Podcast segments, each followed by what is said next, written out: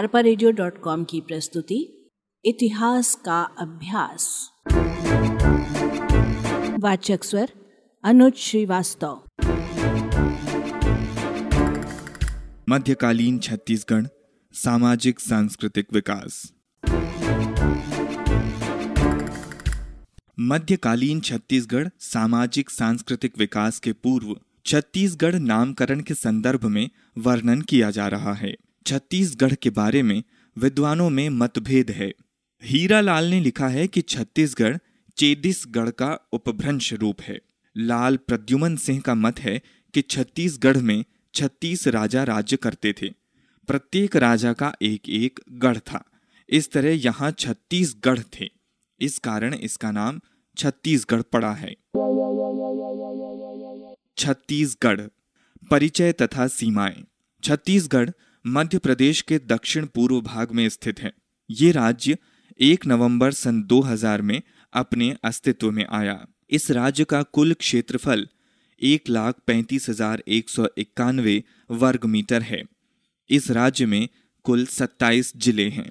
पहला, रायपुर, दूसरा, बिलासपुर, तीसरा, धमतरी, चौथा, महासमुंद, पांचवा, दुर्ग, छठवा, राजनांदगांव, सातवां कवर्धा, आठवां रायगढ़, नौवां बस्तर, दसवां सरगुजा, ग्यारहवां कोरबा, बारहवां जांजगीर, तेरहवां जशपुर, चौदहवां कांकेर, पंद्रहवां कोरिया, सोलहवां दंतेवाड़ा, सत्रहवां बीजापुर, अठारहवां नारायणपुर, उन्नीसवां बलौदा, बीसवां बेमेतरा, इक्कीसवां गरियाबंद बाईसवां बलौदा बाज़ार भाटापारा तेईसवां कोंडागांव चौबीसवां सुकमा पच्चीसवां मुंगेली छब्बीसवां सूरजपुर और सत्ताईसवां बलरामपुर।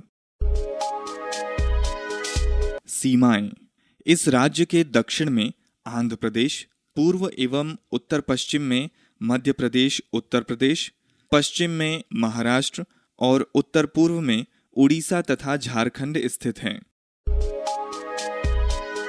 प्रमुख नदियाँ, छत्तीसगढ़ की प्रमुख नदियाँ, महानदी, खारून, अरपा, पैरी, हसदो और शिवनाथ हैं। छत्तीसगढ़ की जातियाँ, मध्यकालीन छत्तीसगढ़ में अनेक जातियाँ, जनजातियाँ एवं कई वर्गों के लोग निवास करते थे, जैसे ब्राह्मण, क्षत्रिय, वैष्णव, अहीर, सुनार कुर्मी, गोंड, बैगा, राउत, सतनामी आदि। यहाँ के लोग रूढ़िवादी, सीधे, सरल एवं ईमानदार होते थे। जनजीवन में कुछ अंधविश्वासों ने भी जगह बना ली थी। छत्तीसगढ़ का प्रमुख व्यवसाय कृषि है। यहाँ के लोग अपनी मूलभूत आवश्यकता की पूर्ति कृषि के माध्यम से कर लेते हैं। यहाँ की प्रमुख फ़सल आज भी धान है और मुख्य भोजन चावल है। मध्यकाल में छत्तीसगढ़ की स्त्रियाँ साड़ी पहनती थीं। आमतौर पर पहनने और ओढ़ने में सूती कपड़े का प्रयोग होता था। पुरुष बंडी या सलूखा पहनते थे। संपन्न लोग कोसा कपड़े का भी उपयोग करते थे। छत्तीसगढ़ के सामान्य परिवारों के मकानों में बरामदा और आँगन होता था। मकान के पास ही जानवरों को बांधने के लिए बाड़ा बनाया जाता था। इस क्षेत्र में लोग धार्मिक आस्था वाले व शक्ति के उपासक थे। वे रोग मुक्ति के लिए देव मंदिरों में पूजा करते थे तथा मदिरा पशु बलि आदि की भेंट चढ़ाते थे। ग्राम देवताओं में प्रमुख ठाकुर देव चिथड़ा देव शीतला माई जोगिया बाबा आदि थे। प्रसिद्ध तीर्थ स्थलों में सिरपुर, आरंग, दंतेवाड़ा, रतनपुर शिवरी नारायण खल्लारी, डोंगरगढ़, राजिम आदि प्रमुख हैं। समस्त स्थानों में आज भी मेले उत्सव आदि का आयोजन होता है। शक्ति की उपासना के विविध स्वरूप, जवारा, नवरात्र, भोजली आदि में दिखाई देते हैं। आदिवासी बाहुल्य क्षेत्र में जीवन साथी चुनने की स्वतंत्रता भी प्रचलित थी, जिसे घोटुल संस्कृति कहते थे।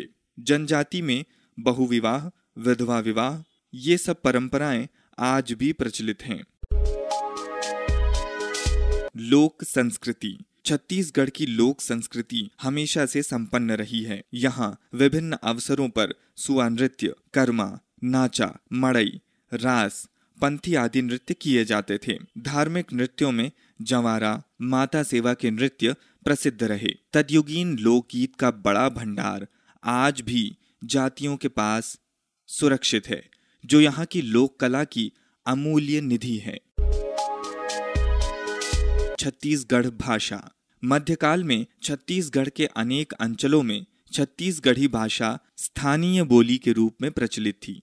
वर्तमान में छत्तीसगढ़ी को राजभाषा का दर्जा प्राप्त है।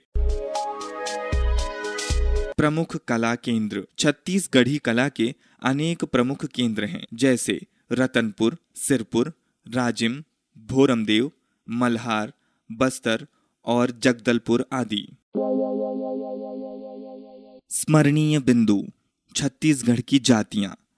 छत्तीसगढ़ राज्य में अनेक जातियों, जनजातियों तथा वर्गों का निवास रहा है, जैसे ब्राह्मण, क्षत्रिय, वैष्णव, अहीर, गोंड, सतनामी, सुनार, कुर्मी आदि।